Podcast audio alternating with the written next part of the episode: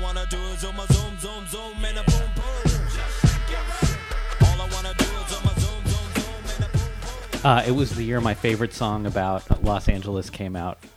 You know, Under the bridge. It- that of course. Right. Mm-hmm. That's where I drew some blood. Yeah. Oh, couldn't get enough. And then I remember watching footage of the Rodney King uh, beating, and then the riots, and then over it, I think it was like Dateline or something was uh, sampled under the bridge. So it was this weird juxtaposition Right. of uh, extreme social unrest, insurrection, and rioting, Yeah. followed by pol- uh, police brutality, and then uh, Ballads about heroin addiction. yeah, heroin yeah. ballads. Because at least the city, she knows my name. Right. Yeah. That that video would have been so much better if it was you running shirtless. Uh huh. I think so too. I- I'm uh, I'm trying to do more push-ups. Sure. Yeah. Yeah. I do. I do. Uh, you know, if I could just do like 30 push-ups a day, Mm-hmm. I think that you know that's it. That's all you need. Right.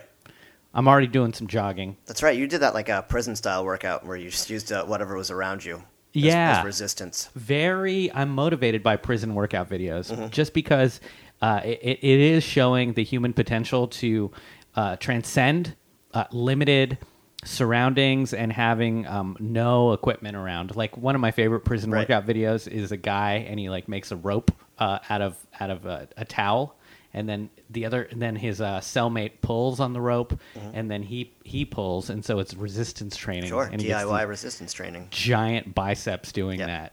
Also, that's got to be good for your lumbar. You know what I mean? Your lower back. I can imagine some lower back pain happening in prison. Um, I don't know. I, I, I, prison isn't something I like to think about. It terrifies me. I am I scared that I might, you know, do something crazy one day and end up in jail, and then you're done. You're done. And then Yeah. You have to do like flash mobs to work out. God, God, God forbid you end up in uh, in prison, you know. But uh, so many Americans are in prison thanks to our prison industrial complex. Right. We've got more people in jail now than uh, than the Soviet Union did at the height of the gulags. Keep them off the streets. You know what I mean? I don't want them in my neighborhood. So if uh, you might, yeah, as always, this is uh, Gabe Pacheco, Eat Pray Judge, and uh, I'm joined by my trusty co-host, Samuel Marne. and you might hear a repeat guest on third mic. It's our good friend Andrew Harris. What's up, man? Not a whole lot. Thank you very much for having me back. This Well- is uh, this is a very good time. Welcome back. Yeah. I'm I'm definitely very honored to be back and uh, to be talking about such wonderful wonderful times as 1992. and, good and time. and and we're happy you're here too, man. Uh, 1992 was such a great year for films. Uh, Home Alone 2, Oh, Lost in New York. poor kid.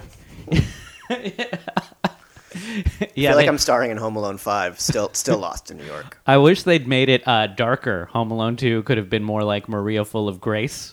You know, The Like- fact that he wasn't mugged. I mean, especially New York of 1992. They really did make it look like it was cleaned up, but it, by 92 it, it wasn't really that clean yet. yeah, man. I mean, he could he should have been snuffed in the face by like a young AJ Soprano.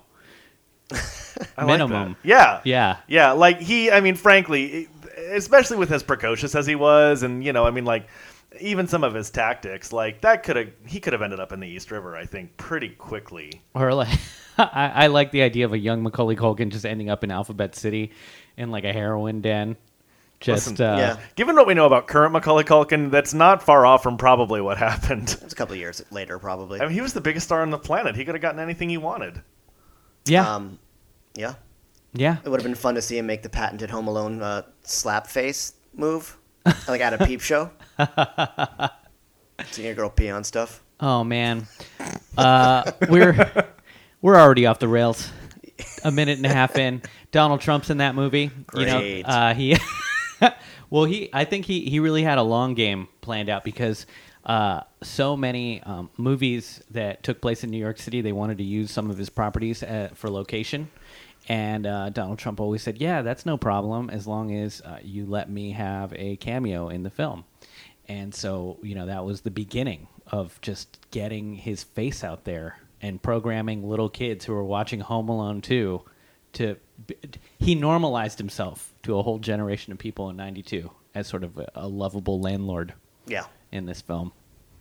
Gross. Lov- lovable landlord. Uh, is there such a thing as a lovable landlord? I don't think so. No. Definitely not. No.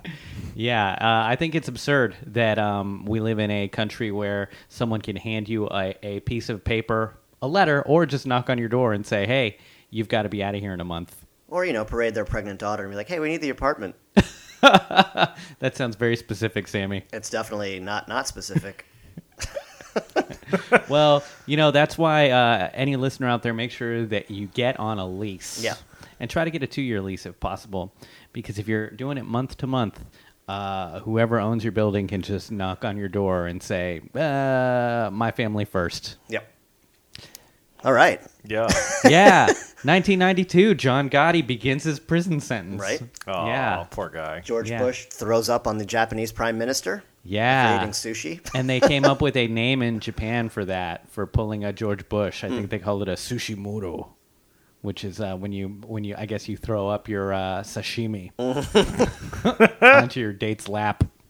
So I'm guessing Muru means throw up. Yeah, sure. Why not?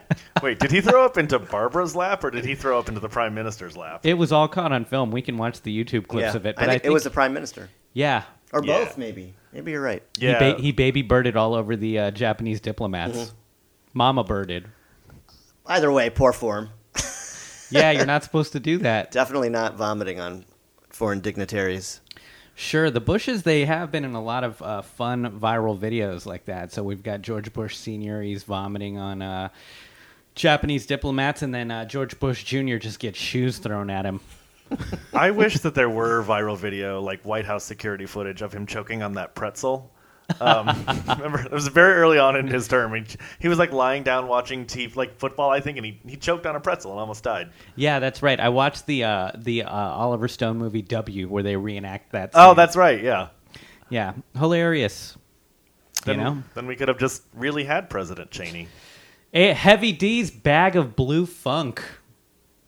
That was uh, an album that came out in 1992 and a great song. I uh, Nice. listened to it yesterday. I I have Spotify. I you know before these what I like to do is I take the year that the film came out and I listen to a Spotify playlist for the hits Yeah. Oh, that's- of that time yeah. while I do some cooking, some light cooking around the house. I made some uh, a nice uh, feta and Israeli couscous salad yesterday, Oh, yeah. and listened to E EPMD and uh, Heavy D and uh, Shanice, Boys to Men, a little Did you Jodeci, crack a smile like Shanice?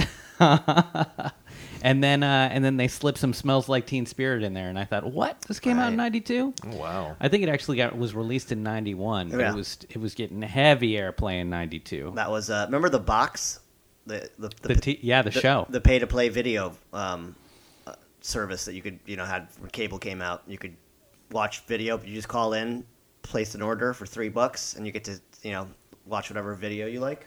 Yeah.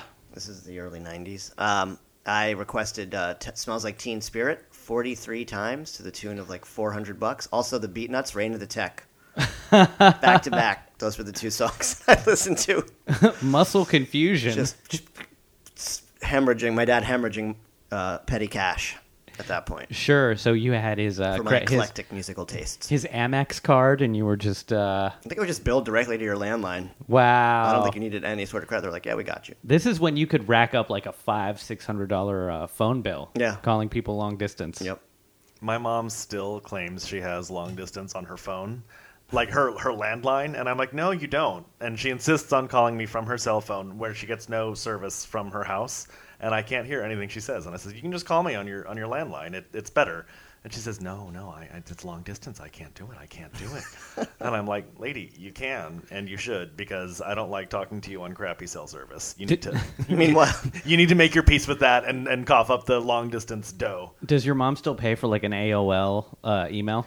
No, but she also insists that her basic cable doesn't have DVR. It does, um, but she uh, she's mad because she doesn't want to have to pay extra for it. Meanwhile, she'll pay for long distance. Yeah. Yeah, was that entire Outrageous. conversation recorded on the answering machine that you- that you forgot to stop? I don't know how her answering. I don't know how landlines work anymore because I think it's a Uh, they digital. don't. It's a. I think it the the voicemail. I think is digital on it. I don't think that there's a box. I don't know how it works because I don't. I haven't had one. I don't pay for that either. Yeah. I'm not doing it. I don't even know why they still have that box on forums for a home a landline or home line. I'm like, are you kidding me? We all just carry our own offices in our pockets. We've all seen those coverage maps. It looks like Wyoming and Montana pretty much don't have service. Well, cows don't use cell phones. All right. Uh, Twerking kind of invented the beta version of twerking in the Sir Mix-a-Lot video. Baby got back, booty shaking started. That's right. Yep. We're uh, shifting the paradigm out of the uh, flat-butted Right. starlets Thank God. into into a world where women have curves. They do have curves, and and when we get to it That is later, confirmed. I do well because like the body types in in in the movie uh, definitely are different, and I I kind of found the women to be a little bit different than you see for women in the '80s. Like the the paradigm did shift, um, and uh, titties got a little smaller in the movies too. And that's because we're talking about 1992's Basic Instinct today. Wow, what a movie. A film that broke all the records at Blockbuster for VHS rentals. Did it really? Yeah. That makes sense. Obviously, Uh, Basic Instinct, uh, if, if you haven't seen it, it's a neo noir thriller based in San Francisco, uh, directed by Paul Verhoeven. Nice work. I love Paul Verhoeven. Yeah. Yeah, this guy is he's usually this director um he's really great at painting pictures of moral ambiguity. Uh, and he all of his films have hyper violence in them and sleaze and uh, Sleaze. sexuality. Gotcha. Mm-hmm. Yeah, so they're very sleazy movies. And they I mean I that's an aesthetic that I'm 100% into. He he's really good with practical effects as well. Um, if you're not familiar with his work, RoboCop, Right? super sleazy, super violent, Yep. and uh, very tongue in cheek, and a great indictment of uh, corporations uh, sort of buying urban space and uh, and and running the police force inefficiently. And then you've got uh, Flesh and Blood, which was a really fun medieval uh, film that he made, starring Rudger Hauer, and uh, and Starship Troopers. Oh, that's him as well. Yeah. Yep. Yeah, which is a movie that uh, you can either watch as a fascist and root for fascism, or you can see as a satirical critique of fascism. So he, he's always on that edge of like ambiguity, like you never know where he stands. Yeah, and then not- Total Recall oh, which Total Recall. probably gave me my first uh, uh, uh, nocturnal emissions came from that film, Three boobies. fantasizing about the triple Ew. nips. Three boobies. That's the Yeah. number one thing about that. What's movie. better than two boobs? three?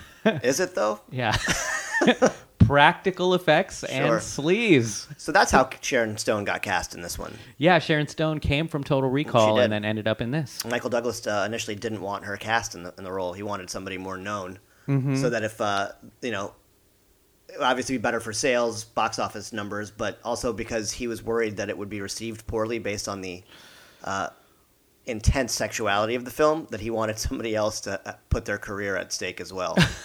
so he pitched uh, Demi Moore, Michelle Pfeiffer, both of whom rejected it. To you know, they didn't want to do He got to make this movie with Demi Moore later, though, when it was Indecent called Proposal. Disclosure. Oh, Yeah. disclosure, right? Yeah. Dude, let's talk about Mr. Mikey Douglas. This is uh, the second film that we've reviewed with him in it, I believe. This for is. the Eat, Pray, Judge podcast. We reviewed uh, Falling Down, also starring Michael Douglas. And this was his heyday, Yeah. man. I will watch any Michael Douglas movie from the 80s or 90s. It doesn't matter if the movie's bad. I'll watch it for him because he is he is uh, the best at playing white men under siege. You know, in every movie he's in, he is sort of like a put upon um, dude. Like falling down, he loses his job. In this one, well, then he's in Fatal Attraction, and he's uh, he's the guy being harassed and stalked by the one night stand. I have to right. say, I was five minutes away from renting Fatal Attraction when I was like, wait, what are we watching?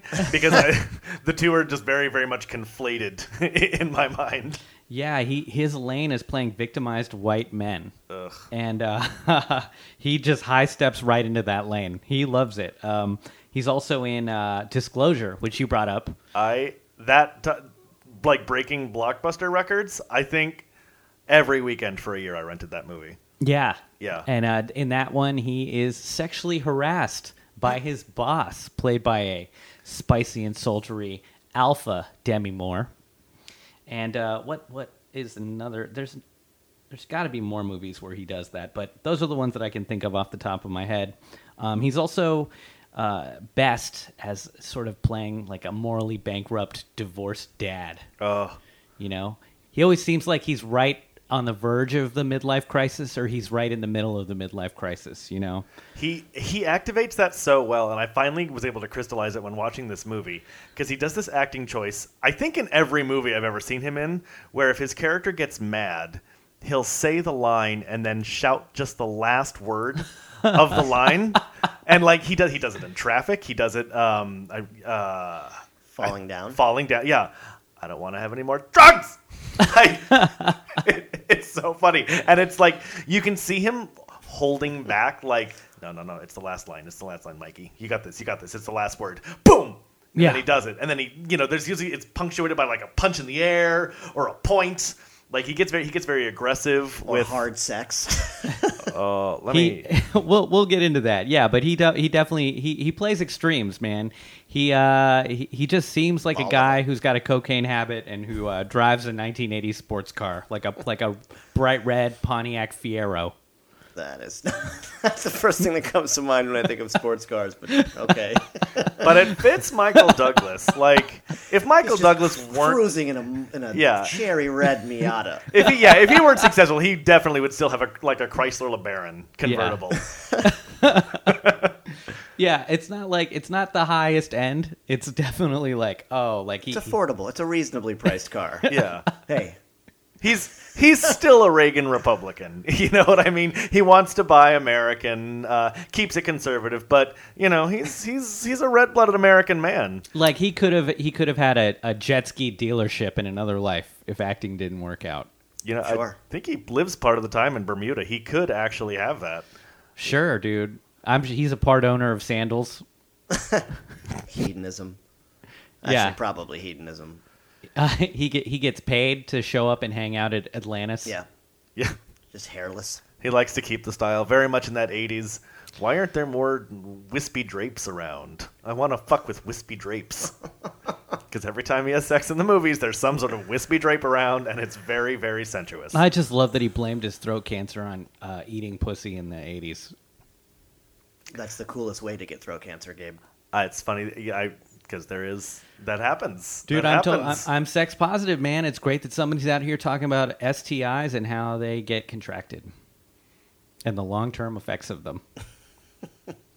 so anyway, I'm ha- I'm happy that it definitely, it definitely wasn't the cigarettes. Yeah. the 40 years of cigarettes. which he uh, b- he uh, plen- he smokes in this film. I think right. Is he a- Well, not at first. sure. Oh yeah, he has a relapse of, of all kinds.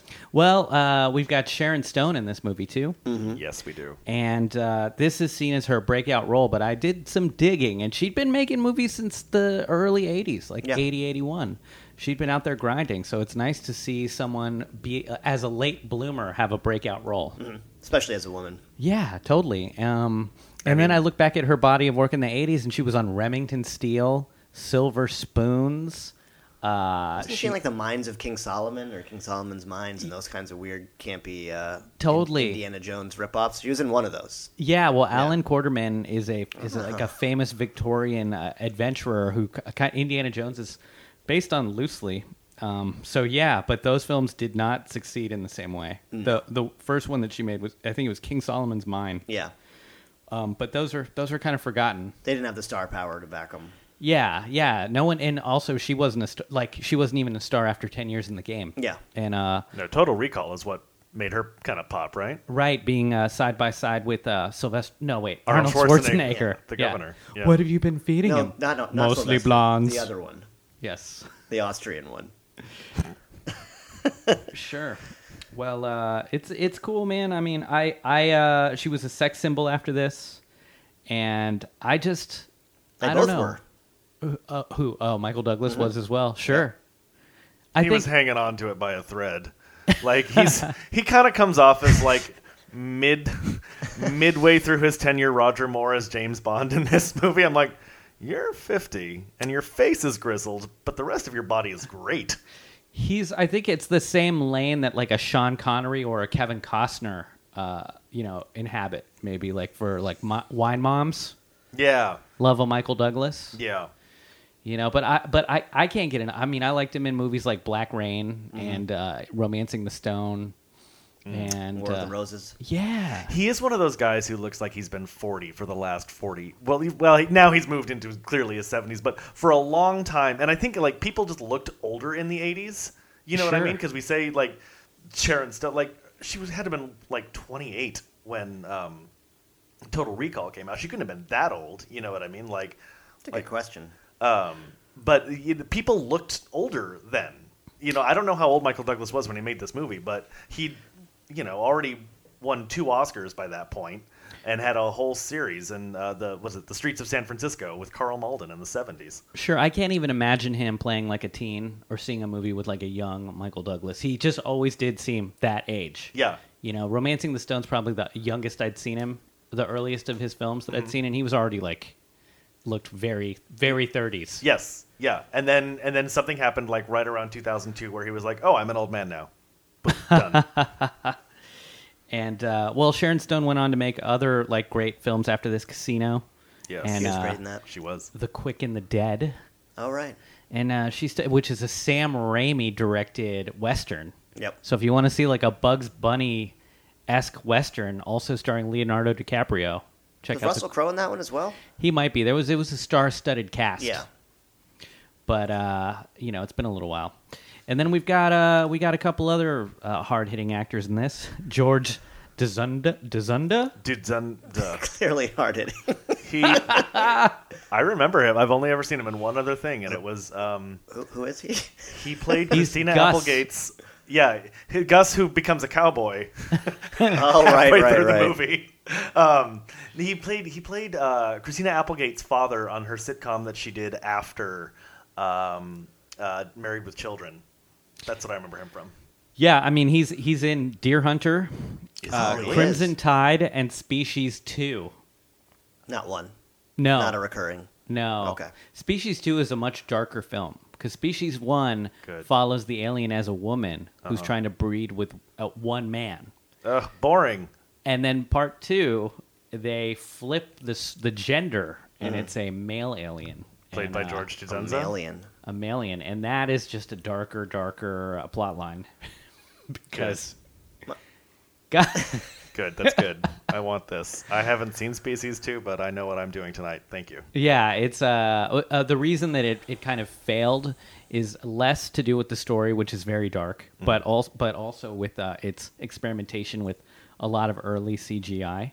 And so I watched it recently, and uh, for the first time, I don't, I don't watch this movie often, but uh, What? Why? no? it's very grim. Ah, rats. And uh, but there's but the, the uh, all of the CGI work looks like early '90s screensaver. Ugh. but there's just toasters flying through the movie. It looks bad. I mean, it looks bad. It's like vaporwave aesthetic. so you can't. I mean, it just doesn't hold up. So, boom. Oh, Gene Triplehorn, First role. Was it really? Yeah. That was her, Wow. uh, her, her premiere. and we've covered her Debut. already, thanks to Mickey Blue Eyes.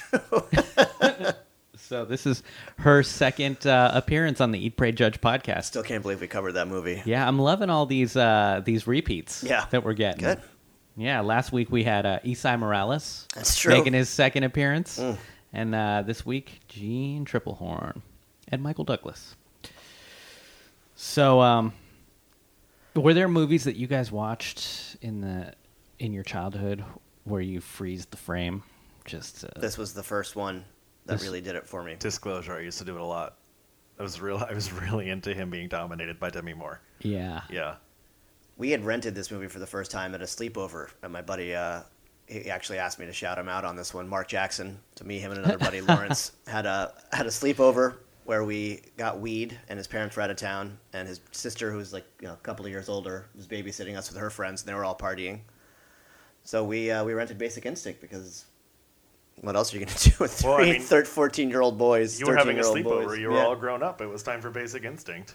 and we watched uh, we watched that movie. So it probably took us about six hours to get through the whole film without pausing. right. With the pausing, sorry. Uh huh. Um, so that was uh, that was fun. That's what you do when you're 13, I think. Yeah. Sexual awakenings with a I- couple of other dudes. I was not sexually awakened when this movie came out. I was ten. Sure. Um, but you I- were still in your chrysalis. Yeah, I, I really was, but but on on my way out of it because I will say that like watching this movie, I kept thinking, oh man, they actually show this stuff. Nice, because like watching other movies of that era when there is sex in it, they gently cut away.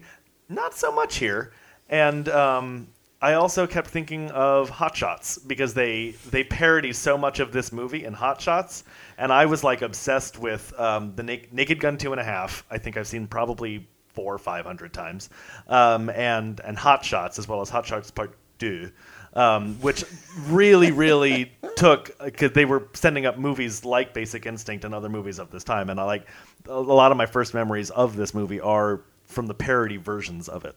Yeah, it's uh, I uh, I think the, f- I mean, it's interesting that this movie is known for that for like her uncrossing her legs, but that was so much less of a uh, titillating thing for me than uh, I don't know, like Kentucky Fried Movie, where Catholic schoolgirls rule. which is like 10 years earlier and just like big old titties just f- like pop up in, in in your face and take up the whole screen and that to me was more um, I, I love that. transgressive i feel like than than this but not as se- not nowhere near as sexualized. Like I keep thinking of like movies where, where there is excessive uh, tete and like the opening scene of Carrie. It's just a bunch of high school girls in the shower. You know what I mean? A lot of tete, a lot of inappropriate tete. But in the seventies, that tete was okay. Um, but like this was like this was a very this was a much more sexualized version of naked bodies than um, sure I think other nudity you had seen previously in movies. A yeah lot of nipple play, mouth to nip, which you don't really see very often. in this This was like a high budget Skinemax movie, or kind of like The Shining with titties, with all the overhead car shots, car Yeah, driving it was on like, cliff scenes. It was like a Hitchcockian French psychosexual drama Skinamax. Yeah. Yeah. Yeah. So uh, for anybody that that, that uh, uh, hasn't seen this movie, we are in San Francisco and we're following homicide detective Nick Curran, played by Michael Douglas, as he investigates the murder of a retired rock star Johnny Boz, who's been brutally stabbed to death with an ice pick during sex by a mysterious blonde woman. By the way, this synopsis is from Wikipedia, so if anybody out there is thinking that I'm Handwriting. yeah. or uh or in I am in fact stealing someone else's words right now and saying them kind of like Joe Biden did when he uh, first uh, campaigned to be president. Um, Shots fired. cribbing other people's speeches. Yep. All right, so here we go. Me Thank, you for, just thank you following. for citing your work. That's really not. You should post the bibliography in the uh, in the notes when you post the episode. Yes. So um, this guy John Boz, he gets stabbed to death, and uh, it's it's a it's a brutal murder, uh, and the only suspect is Boz's bisexual girlfriend, crime novelist Catherine Trammell, who is played by our good friend Miss Sharon Stone. And uh, it's concluded that either Catherine is the murderer or someone is attempting to frame her uh, because she wrote a crime novel that mirrors this crime exactly. And uh, Catherine is uncooperative and taunting during an investigation, smoking and exposing herself during her interrogation. She has an alibi. She passes a lie detector test, uh, and but Nick uh, discovers that Catherine has a history of befriending murderers, including her girlfriend Roxy, who killed her two younger brothers on impulse when she was 16, and Hazel Dopkins, who killed her husband and children for no apparent reason. Yeah. So Let's talk. yeah. There's a, there was a solid amount of backlash from the uh, LGBTQ community before it was ever referred to as that, uh, because the you know the gay characters in this film were portrayed as horrible people. So Yeah. Yeah. picket lines everywhere in San Francisco and around the country uh, outside protesting this film. Sure. So, how? Uh, what a weird um, pick that we've made during Pride Month. uh, so, you know, because we covered uh, the birdcage, which We was did. celebrated by the LGBTQ community, Right. and now we are uh, covering Basic Instinct, which has LGBTQ characters, but um, Not in a good light. not in a good. Li- but you know what? I- You know, it's funny because like People are bad. because she's she's barely she's first of all she's barely bisexual and Wow. No, no, who no. are you to judge? I the because l- oh, levels of bisexuality. And- I'm judging. Seriously. I'm judging hers because she was clearly into women who just looked like herself, um, and her Textbook narcissist. yeah, yeah. While sex is not incidental in this movie at all, sexuality is. Um, you know what I mean? Like it, the it wasn't in watching it, it. Maybe this I'm just watching it through a very 2019 lens. Her bisexuality was like nothing. I was like, okay, you know what Uh, I mean? Like, and that it's it's interesting that I can understand that reaction because there wasn't a lot of LGBTQIA representation in movies at that time, and if there were, they were usually like clowns, and it was very offensive. Um, but uh, this was it wasn't that part of this person that made them the villain. I don't know. That's right. I I agree with you. Her sexuality was she used her sexuality as a weapon, but I but I would define her by today's standards as like a uh, pansexual, Yeah. a sapiosexual, or because she is only attracted to murderers. How about a psychosexual, It a is a- sociopath sexual? I did call it a psychosexual drama just a moment ago. Oh, yes, you did. So uh, she is, yeah, man. She's using her sex as a weapon, and I don't know if she really likes anybody or is capable of of. Uh, I mean, I, yeah, she Are has you sex with supposed to, everybody, though? but I mean, she's her character's very confusing, and they use her to like throw throw us down. You know what I mean? It gets very confusing. Like from the minute you meet her, you're like, what? What is your deal, ma'am? It's just you know what I mean. Like, do what? Because we don't know truly. I don't think ever her motivations, right? and I th- this goes back to like Verhoeven's um, directing style. In uh, at least when I watch movies like Flesh and Blood, in every scene the hero there's a character who is a hero of that scene, and then the next scene you see that character do something that's morally uh, incongruous with what we're what we now know them to be. Oh, that's interesting. So it's like, oh, is this guy the hero? Oh no, this guy's a shitbag. Oh no, he's the hero. Oh, he's like a liar. Oh, he's a coward. So you go through this whole spectrum of um, you're being manipulated as the audience by Verhoeven, and with it, this film feels like a more clear distillation of that. Where, you know, we already it's like. Who cares? It on it on the plot doesn't matter in this movie. Like No. whether or not she's the killer. Nope. It's more just that every scene is this cat and mouse playing with um is she, isn't she, is she, isn't she? Who's bad? Who's good? And like we get to Nick when when the movie starts, I think, oh, Nick is going to be the hero because he's. Uh, but then going back to the synopsis for a second, Nick uh, has accidentally shot two tourists while high on cocaine on an undercover assignment, and now he has mandatory counseling sessions. How is he still on the force? Right. we, I, I would Movies. like to at some point discuss the way the police function in this movie because it's absurd. How are any of them still on the force? How is he able This to movie's see? bad.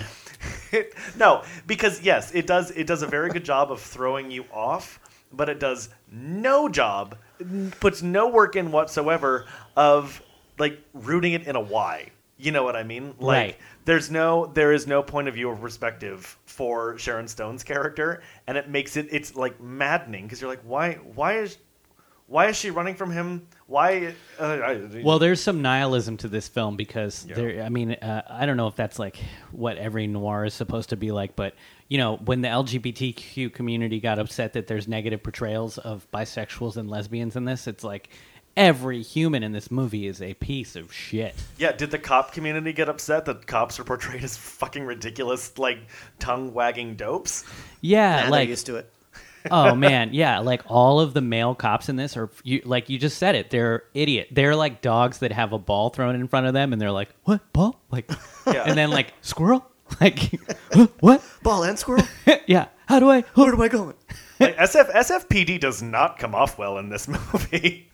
Not not even in the slightest. And then and then like uh, by 2019 standards, y- uh, Nick is killed not one but two uh, tourists. Well, that And I mean, what does that mean? Foreigners? How- same. Uh, you know, tourists get on your nerves. I think it's fine. I think it's absurd that they bring up the fact that they're tourists, though. It's like I'm just imagining two people in Mickey Mouse shirts with like bright pink fanny packs on from Japan, and they're like taking photos somewhere near where a, a Taking Uh, drug pictures deal's of the going to Golden happen. Gate Bridge. It's probably San Francisco PD code for black kids with water guns.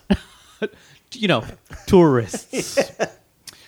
Uh, yep, and um, And how long ago was this? Because I couldn't figure it out. What did he shoot these tourists? Because, um, like, he's in the counseling now, but he's still clearly on the force, and it's still like in the newspapers. Like, I believe it's recent newspaper clippings of him, like, oh, cop exonerated of murdering. I think tourists." uh, I don't know why, but I'm going to put it down as two years ago this happened, and uh, he he has four uh, murders under his belt. So he, he shot he's shot four times, and uh, th- and his nickname his derisive nickname on the force is Shooter. So the, it- it's crazy. Their union is so good to keep him on board. Well, and and IA Internal Affairs, who looms who looms very large in this movie, they send him to counseling, and he he has to go to counseling to if like an ex lover like that- Doctor Beth Gardner, played by Gene Triplehorn. yeah. I, I was like, wait, you do have a sexual history? I don't I don't think you're allowed to go to a therapist who you fucked. That's right. And But uh, why? Well, it's it's frowned upon.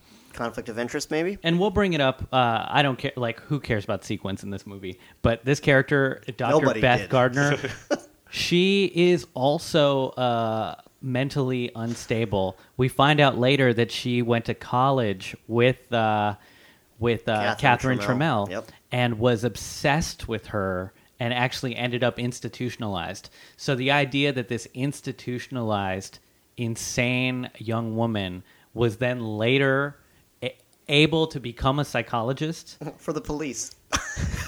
well, she had done the work. She was in school for psychology. That's how she knew I Catherine. mean, she like, also has on the job training. yeah. right. I know what it's like to get Thorazine.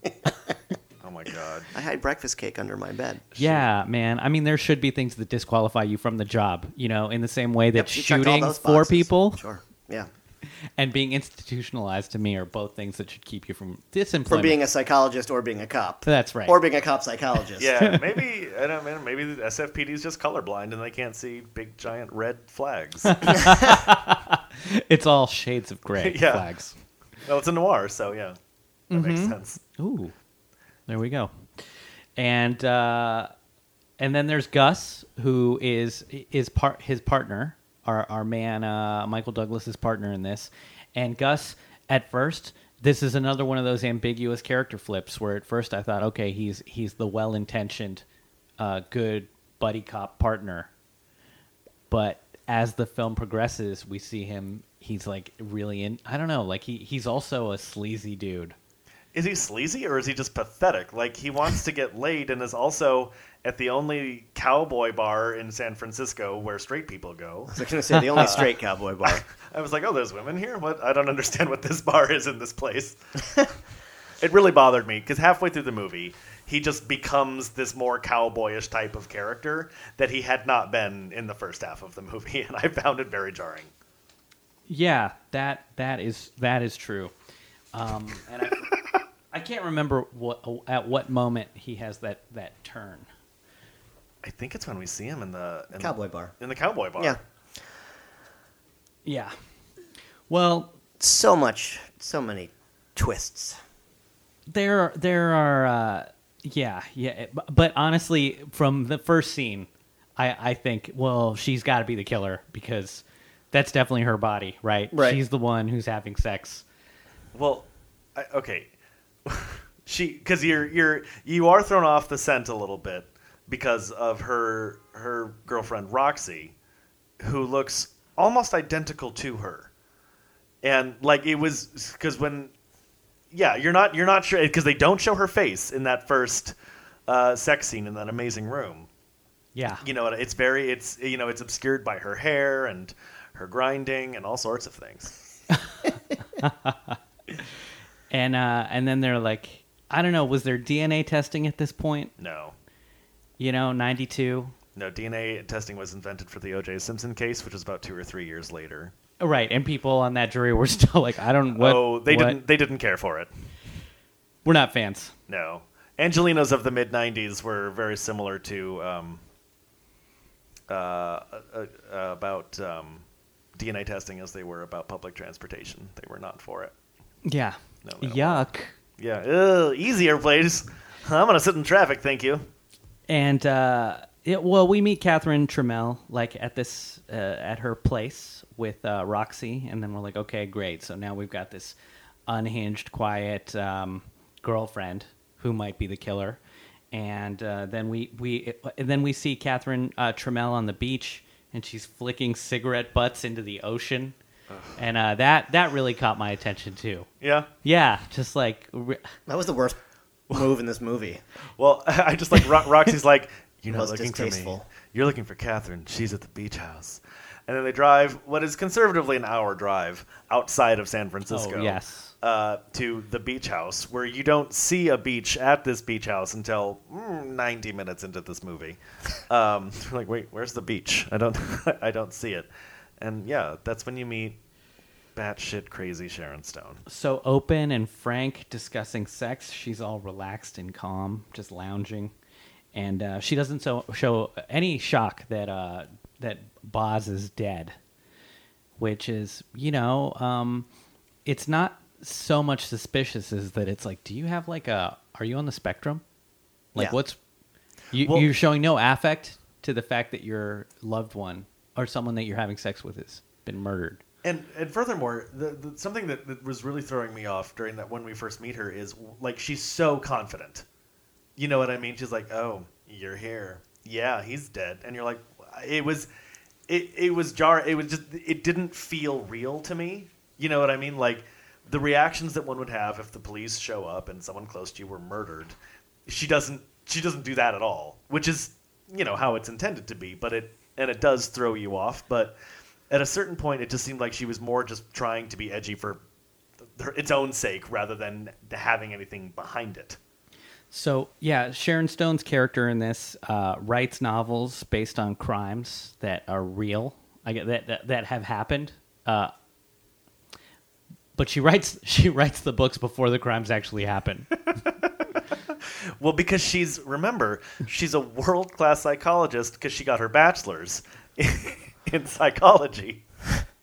They, yeah, they make a point of her reminding everybody she has a bachelor's in psychology, so she's a genius. At one point, Gene Triplehorn calls her a genius. She's evil. She's a genius, and we're led to believe that like she's manipulating events because she knows psychology so well with an undergraduate degree. uh, she's an orphan and she has 110 million dollars Yeah, she does. because her her parents uh, mysteriously died. So all right, those. I mean, it's uh, she can't be tied to any of these. Mur- her first husband, a boxer, also Manny Vasquez. mysteriously died. Uh, her guidance counselor mysteriously died. So I mean, this is like Dexter season four, Well, where Manny- like how many people around you can die before everyone realizes you're the common Yeah. Well, know. remember Manny Vasquez died in the ring. He died. He died Sure. fighting. You know, so that was that couldn't have been her. right? Right? They actually said that it- unless she wore an afro and uh, put shoe polish on her face, Wow. which was a That's not what they said. it's hundred percent what they said. Is it really? Yeah, they're like unless she, yeah, That's just crisp writing. yeah, Wow. So, or just a poor, uh, Wow, wow, wow. tasted, poorly tasted joke. but you could have drugged him before he went in the ring, you know, Sure. or shook his head up. But she has a very specific way of killing or not killing people. You mean with an ice pick? Who who the fuck uses an ice pick to pick ice? Also, I've never seen an ice pick in real life. I've never People don't seen u- I've never seen people create ice for drinks like that in real life where you just put a sloppy block of ice on a counter. On a mash- counter with no pad, yeah, like nothing. With nothing. Yeah. Just mash at it and throw some some ice shards in the glass. This margarita needs more ice. I like it raw. No, no, no, If you no, have no. A, pla- a- a plain countertop and an does- ice pick. He I doesn't do. drink margaritas. He drinks blackjacks. Yeah. Which are disgusting. what is, a blackjack? I looked it up. Please. Ah. It is um, it's uh, Scotch, Kahlua, triple sec, and lemon juice. Whoa. That's gross. The best part of that is the Kahlua. Yeah, and he orders it at a cop bar. Yeah. I thought he ordered two. Yeah, that's crazy. I thought that he just ordered like a double. Uh, Black Ja- Jack, Jack Daniels. Yeah, I thought John, Johnny Walker Black is what I thought. And Right. then- Blackjack is Jack Daniels. I would have guessed, but no, wrong. well, he gives her Jack Daniels later in his. He shitty was drinking apartment. Jack Daniels at one point. Yeah. when he made his own ice. and she Yeah. has to. She it, the roles reverse a little bit because she gets behind him and is like, "Here, let me show you." Mash, mash, mash, mash, mash, mash. It's This like he doesn't need to movie- learn how to crack ice. Look, this movie is a great movie to show people if they're like, what is uh, self destructive addictive behavior in a nutshell? Right. And Yeah. it's like, oh, just watch Basic Instinct because it is this. It is our main character, our main character, the detective who uh, should not be drinking and should know immediately that she is the murderer, but then still decides, you know what? Yes, logically I know these things, but I cannot help but sleep with her. And Well- also hand me a double blackjack. Is that not the basic instinct? Like the whole the whole time through this movie, I was like, "Oh, sex is the basic instinct," and now only now I'm like, "Is it murder? No, it's sex. Sex is." And because you're like, "Oh, is he is he playing a game with her too?" Like this- in this cat and mouse, is he really attracted to her, or is he just like playing her to get to the truth? And then when they have sex, you're like, "Well, obviously there's an attraction there because they have really good sex." Like I was impressed by the sex. Sure. You were giving it like high numbers. I was because I liked the way it all started. They started it good, and the gro- the initial groping I really liked. Mm-hmm. Um, I was like, that's real. That's you know what I mean. That's a good grope, um, and it's consensual with Sharon Stone. Um, I heard that they didn't like each other on set. I buy Sharon it. Stone like di- Makes was sense. totally off put by Michael Douglas, and it it plays. but I also I think the Probably last good for the Yeah. the second to last Great sex chemistry. scene between them. Yeah. I was thinking, oh, I bet they practiced. Like you know you know what I mean. It actually took them five days to film it. Oh wow. Five days to film that sex scene, probably because they were both uncomfortable around each other, were comfortable enough to make it work. They were Well, also they- wearing genital pads. they do because- things they do things in that movie like i mean you, you know he was he was getting throat cancer in one of the scenes um, and it was like he, he Such does a bad euphemism for cunnilingus.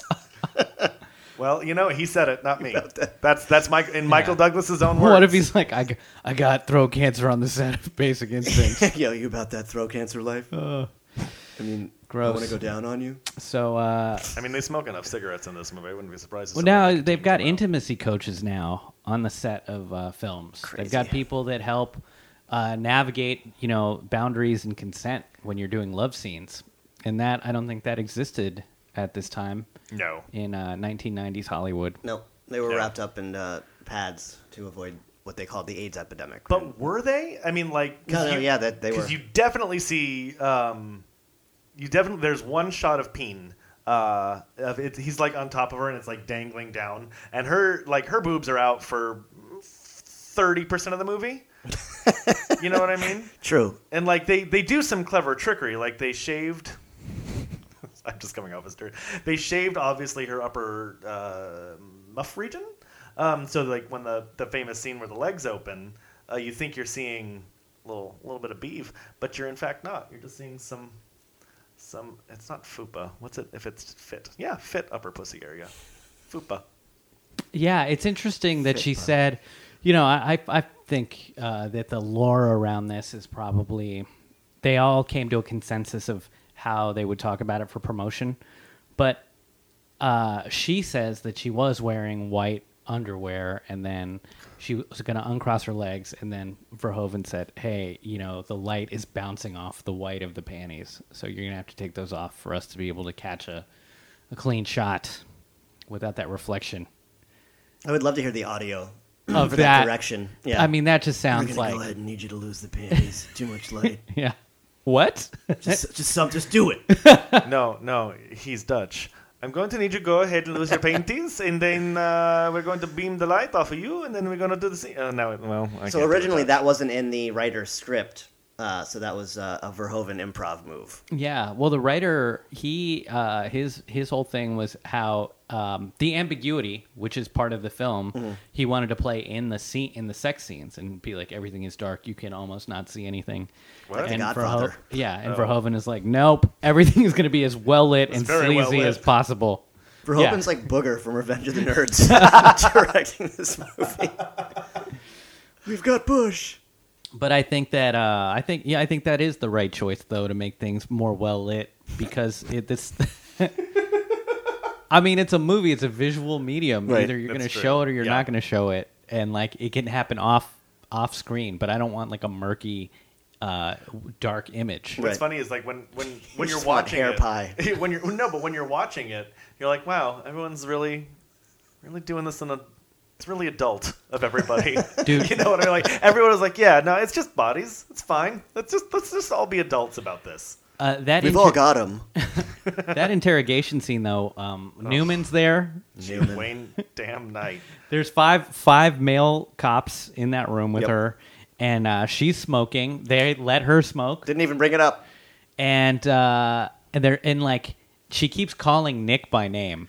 Yeah. If dude, if y- if if uh, you're the cop and I'm calling you by name, y- this is when you tap that cop out, and you're like, okay, we're gonna bring some strangers in here now. Also, oh, no, you let's just also let him drive her home, guys. As- yeah, right. As the, as the other cops in the room, aren't you like, ma'am, please stick to the questions? Like, you're not like, like their tongues are wagging on the floor because like, oh my god, woman, you know, and it's real. they're- The What look- was he like? Oh my god, the looks on their faces, all of them. Like Wayne Knight is gonna blow his pants any minute. You know, Um, Yeah. all of the other guys like, oh wow, look, and then when she crosses her legs, like, "Wha- wha- what's that? What's that on there? I've never seen one of those. And it's just it's which also doesn't make sense to what she was saying about Paul being like, take off your undies, we can't light it. Because there's a whole, we see her purposely, the character choose not to wear underwear when she's like, I just have to change. When she's going down into the station. Like, Right. Because we see her nakedly be like, I'm just going to put on this one dress. Like, like we know. We know the character's not going to be wearing underwear. She knows the character's not going to be wearing underwear. So it shouldn't be a shock to anybody. no, yeah, this absolutely wasn't not. a magic trick. No. this was just Who was follow- shocked? Apparently, Sharon Stone was. So there's- Yeah, she. w- Uh, yeah, exactly. This is Yeah. where you know I think that they are they're uh, rewriting the history of the scene Mm-hmm. to make her to, to give some scandal to the storyline. Right. what's nuts is like that's Well, they- clear- that's the most famous scene from this movie By far. Like it's one by of the far. most it's iconic. famous scenes in cinema history, honestly. Dude, Yeah. you watch The Sopranos and Jackie Jr. takes time away from like uh, from planning his robbery Right. to see- sit watch down that. and watch uh, this scene on And it- TV. and it's it's 25 minutes in. It's like the first act of the movie, and I was like, oh, oh, I don't know what's gonna happen now. Like I, I was, I was like, I thought it came. I would have assumed it came more towards the end. Dude, if I was gonna re- if like retitle this movie, I would just call it uh, "White Woman Privilege." Oh, yeah. Because we know from the first moment that she's guilty, but these cops are just like, whatever. We'll give you a ride. We'll drink with you. Get naked. Is yep. There, is there a term for reverse misogyny? Um, is it Misandry. Basic instinct. M- massage. No, I don't know. That was a bad joke, and I'm sorry. That would be. that the would be term s- is misandry when you Misan- hate yeah, when you're you right. hate guys. There we go. But you know, Hate guys and lesbians. Well, um, Miss Andry. That's Ah. good. I like it. so much hype. so Basic much instinct, hype. everybody. So such an overrated film. I mean, it- it's such a mediocre plot line. So basically, they introduce the killer right off the bat. Everyone knows sort of what's going on, and then they just try to throw in plot twists and dark, brooding backstories for these characters to keep you guessing. And And she treats the cops like shit, doesn't answer their questions, and is for all intents and purposes a hostile witness. And they're like, "Cool, go home." yeah, it's Yeah, just a you- vehicle to sell rough sex and murder. Yeah, you didn't do it. You're good. And then I, I mean, another takeaway I had from this movie is that uh, psychologists are all manipulators or crazy themselves. Have you ever So- dated the daughter of a psychologist or psychiatrist? no, I dated the daughter of both. How'd that turn out? Interesting. She's a well medicated human being. Speaking of of um, really intense and kind of crazy psychologists, uh, we haven't brought up Stephen Tobolowsky in this movie yet. Not even once. He's in it. Um, he's the other psychologist they bring in um, before they're gonna interview um, Catherine Trammell, and he's like, "Oh, well, you got one of two options. Either she, you know, wrote the book, but she'll say it's, you know, how could I have murdered someone if I wrote the book about it, or someone's obsessed with her and wants to kill her." And then he get he's like he is the most passionate person about these murders in the whole movie, and he's only in it for the one scene. Yeah. Um, and he's like, oh, she's evil. He's never met her. Um, he just knows the details of the murder and what's in the book. He's the Also- only person with a moral compass. They had to throw it in there at some point, Yeah, for thirty seconds. and they got rid of it real fast. They're like, yeah, Yeah. shut up. Uh, also, You're too into this. Yeah, why don't you go got- buy some Girl Scout cookies there? writing the Captain book is America. not an alibi. An alibi is is geotagging where you were with a timestamp. It's effectively an ad- admission of guilt, yeah, right? yeah. But they like why Right? Would I, why would I write this book about how I'm going to murder somebody and then, And then just murder somebody just like that. That's so stupid. And I'm a smart. I have a bachelor's degree. Remember? Yeah, I make my own ice. Remember my bachelor's degree? I mean, well, this is also like uh, you listen. all sorts of serial killers love going to court to like hear the testimony about how about the things they did. Like Ted Bundy was Right. like, "Yeah, could you uh, read me the transcripts again about what happened to that woman I definitely didn't kill?" Listen, you got to take pride in your work. it's like, why are you smiling throughout the whole uh, the whole uh, retelling of what happened? Oh no, no reason. Hmm. or uh, O.J. Simpson's "I- "If I Did It," Oh my god. you know. If I did it, what a great, what a great title. I'm not saying I did, but just maybe if I did. Uh, Sharon Stone is like the, the white wine Hannibal Lecter in this, where she uh, that character Catherine Trammell. You know, i- if you watch Silence of the Lambs that came out at the same time, Mm-hmm. you know Hannibal Lecter doesn't do a lot of the killing. He he always gets like a weaker willed um, serial killer to to do the crimes. And in the same way, it's like I don't know how many of these crimes Catherine Trammell actually committed. Did she have Roxy commit some of them? Well, Did that- she have her psychologist do some of this? We're led to believe that she is using her mental powers of persuasion so much that she can convince people into doing whatever she wants. She's like Mr. Glass. yes. or the Glimmer Man. Wh- which I I think we're gonna have to Or review the on ice this. truck, ki- the ice truck killer. Yeah, That's just Mr. Ah. Freeze. That's again. That's Schwarzenegger again. They should. do No, that was a Dexter reference. I know. Oh, I didn't watch Um, Dexter though, so I'm sorry. it's okay. I didn't really watch this movie. so. Uh, is there i- are there any other scenes that you guys really enjoyed in this film? Um, I well, I thought, I've, I've talked about all the sex scenes. Uh, oh well, yeah, no, I haven't talked about all of them. I don't know that I enjoyed this scene. It actually really bothered me. Um, but uh, going from the bar, the cop bar where he orders the blackjack, so he uh, Nick Curran was that his name? Yep. Sure. Um, yeah, I was a little drunk. Um, they he gets into a fight with uh, with his psychologist, the one who we later find out is obsessed with Catherine Trammell. Then they go back to his place, and he straight up rapes her. Um, while Found that there's uncomfortable too. while there is an aerobics class going on behind them. Um, and every time we're in her apartment, there's this like Tai Chi aerobics class happening in the background, which was hilarious. Um, but he he does. He, she said no several times. He went in for it. Boom. And I was like, whoa. Um, they, I don't know. May yes, it did. It did bother me a little bit to, to watch it. And then they're like kind of fine with it afterwards. Like it, it, it was sort of passed off as like consensual rough sex, but it wasn't consensual. And it was interesting to me. I was like, why? What? Why is she like mm, whatever? You know, like she didn't seem to mind that much afterwards. They they seemed to be very passionately into it once he was inside of her, which Yes. you clearly see when that happens. Um, and yeah, it's then- like everything just stops. She's like, oh, okay, yeah, she's like, "Mm, cool. fine. Oh, I guess this is what I wanted after all. Um, So fucking yeah. weird. Sort of like backwards rationalizing it. yeah.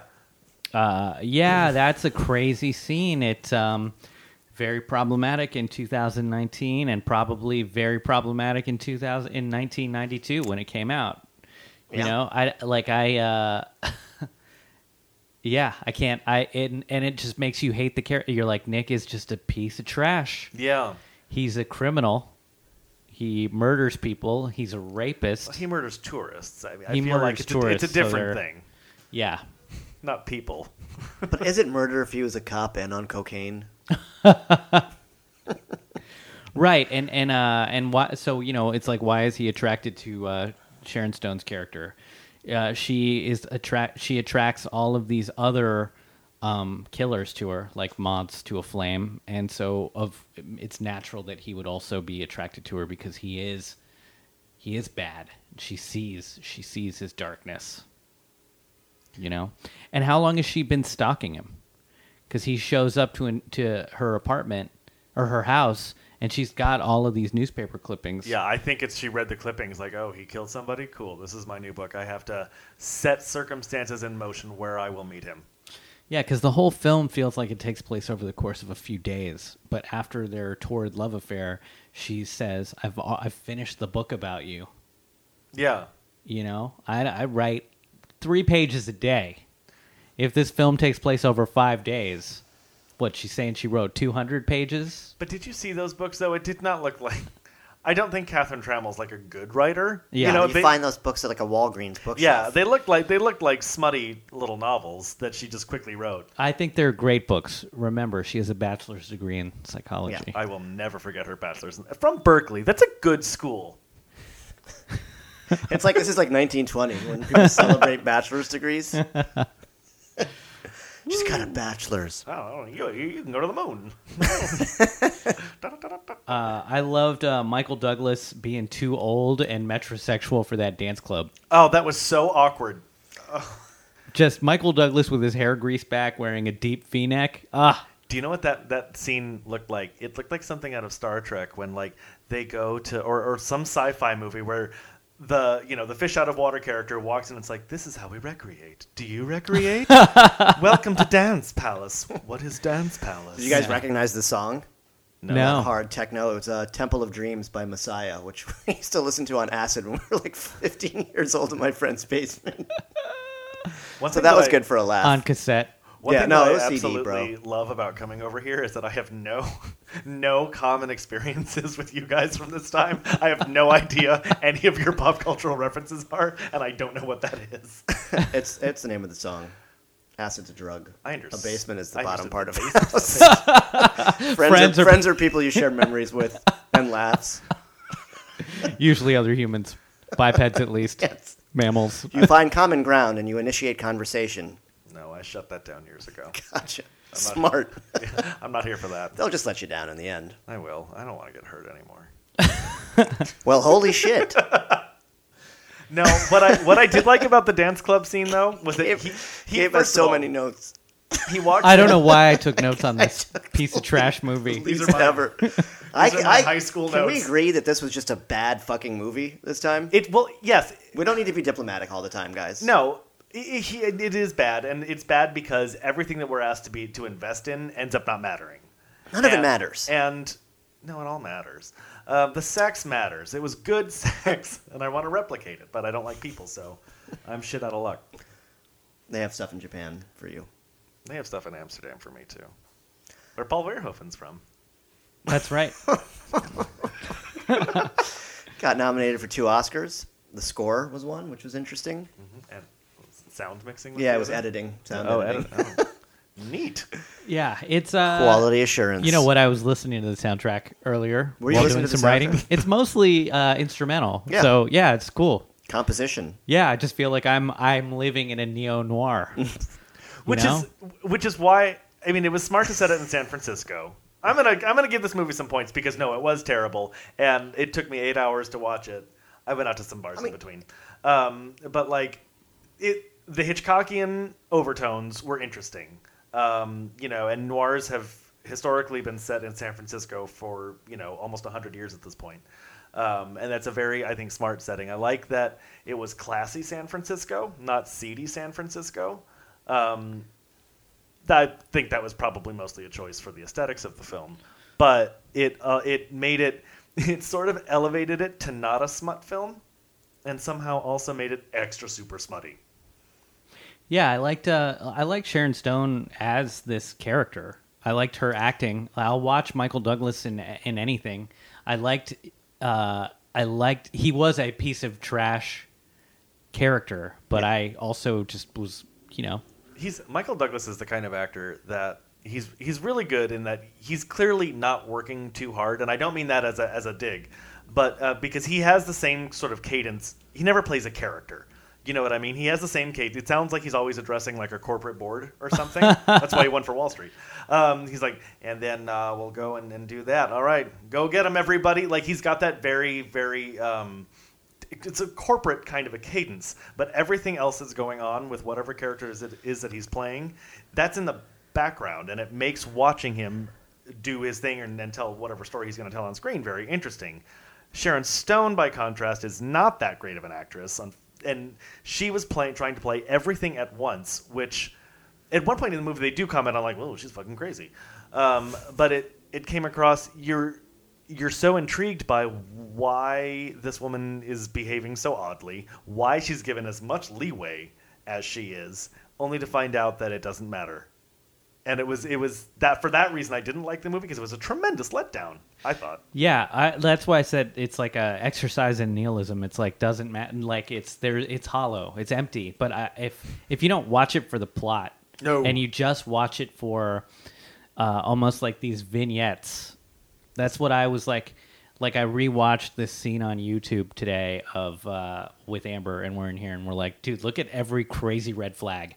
This is all you need to know is that he is coming to her place to interrogate her, and um, uh, Michael Douglas. He shows up. He he puts his hands on the window of her house, and then immediately she pops out the door, and she's like, "Hey, what's up?" And I'm like, whoa, red flag number one. Like, were you just waiting behind the window? And then uh, he walks in and she drops a bunch of papers down on the table.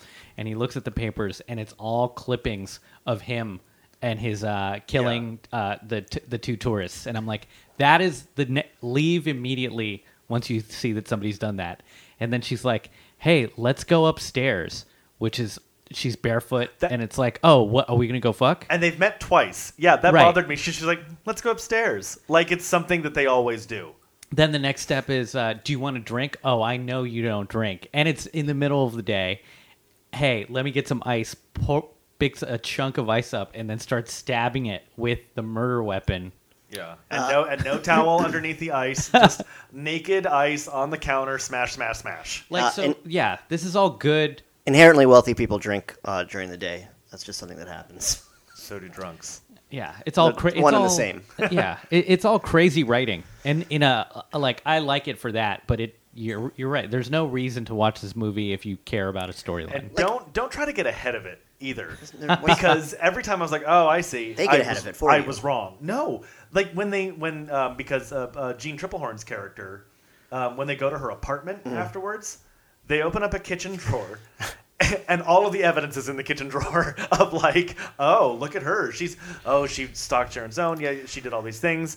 You know, these are these news clippings. Oh, she just kept them in her kitchen drawer. Well, that's that. She did it." And I was like, "Oh, somebody planted those there." So this is like the anti-murder mystery. Yeah. Like because a couple days ago I watched uh, Murder on the Orient Express, the Which Sydney, one? Sydney Lumet Oh, version. very good. And uh, yeah, and you you watch that and you're like, okay, there's no way that I can.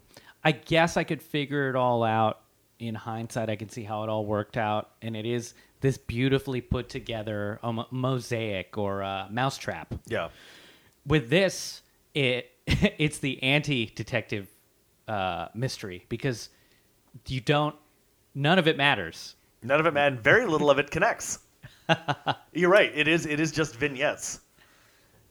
it's not bad in the sense that it's an unwatchable movie because it's watchable. It's entertaining enough. There's enough like f- crazy sex and car chases and weird deaths, but it's basically just a vehicle for those things as opposed to where like they try to make it this more cerebral thriller by throwing in all these plot twists to just push, you know, kind of poor dialogue, questionable writing, and sex between two hairless like early middle-aged adults. Their bodies looked great. Sure. Like I was like, are those body doubles? But they weren't. So they must have had some sort of like sanding done.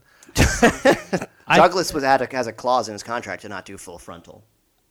But you do see his Douglas. You do. There his, was Kirk, a his Kirk. yeah. i think there's It's a Captain character Kirk. there's a Stop. character in this movie that says it to the detective uh, he says uh, she got that magnum cum laude pussy that done fried your brain Finder, yeah, yeah. and uh, i And think that he Oh, that's- was speaking about us watching this movie Character assassination for anybody who rented this.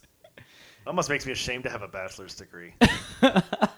You should. You're you're really smart. uh, yep All right. well uh, hey what, so what do you guys give this movie That's hard. Um, I'm gonna say three stars. I like that. That's great.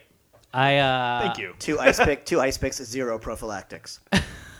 I uh, I think right, he that this dude, this is a fun Michael Douglas, Sharon Stone movie to watch. I'm gonna give this uh, I'm gonna give this uh, seven Pontiac Fieros. You know they look nice, but uh, that car is gonna get discontinued because it's a really shitty It's a- model. it's a Don't- death trap. It, it, it looks pretty, but don't look under the hood. Yeah, there you go. All right, then uh, I want to change mine then to three. Uh, Yeah, get creative. three blowjobs in the dance club bathroom. Do creative. Oh, I'm sorry. This uh, this podcast episode, I'm gonna have to put a little um, a little uh, disclaimer up front and be like, "Hey, man, this is our uncut triple X NC-17, Yeah, um, you know, Basic Instinct review." right. Do you know what his movie was um, after this movie? Nope, Showgirls. ah, haven't seen it yet. Really? For Yeah. Hoven? Yeah. Oh, I thought you meant Michael Douglas. Like, He wasn't in Showgirls. I was No. pretty sure Falling Down was his next film. I think he did Falling Down before this. no, '93. It wasn't. Was it '93? Yeah. Oh, interesting. All right. Well, Well, everybody, that uh, this has been our review of Basic Instinct. Uh, so happy that you are sticking with us, um, Andrew. What what can we? Where can we find you? Tell me a thing. Uh, at the moment, you can find me on Instagram, Andrew P. Harris, two S's. Um, any shows coming up? I'm trying to think. No, I literally just wrapped up a very busy period, and I'm about to go on vacation for a little while. So Good for follow you. me on Instagram. There's good content. I promise. What's your IG? Uh, Andrew P. Harris. All right. So what's your IG? Huh? it's, It's Andrew P. Harris. it's Andrew B. Harris. Two Okay. R's, two S's. So where do we find you? on Instagram. That's nice. Uh, well, everybody, definitely- like Andrew P. Harris on Instagram. Follow me. yeah, comment, comment. That's how you uh, bump things up in the algorithm. My stories are hot. Uh huh. Hot takes. You meant lit. Did I- Hey, hey, Sammy, where can people find you, fam? They can find me on this podcast every week reviewing just a bevy of movies. Yeah. Hey, this is Gabe Pacheco. You can find me uh, at gabepacheco.com. You can download the album Risky Behavior wherever albums are found online and uh, give us a rating and a review and five stars and comment and, you know, show some love. We love you. And uh, we'll be back next week with another movie and another guest. Thanks, guys. Thank you very much.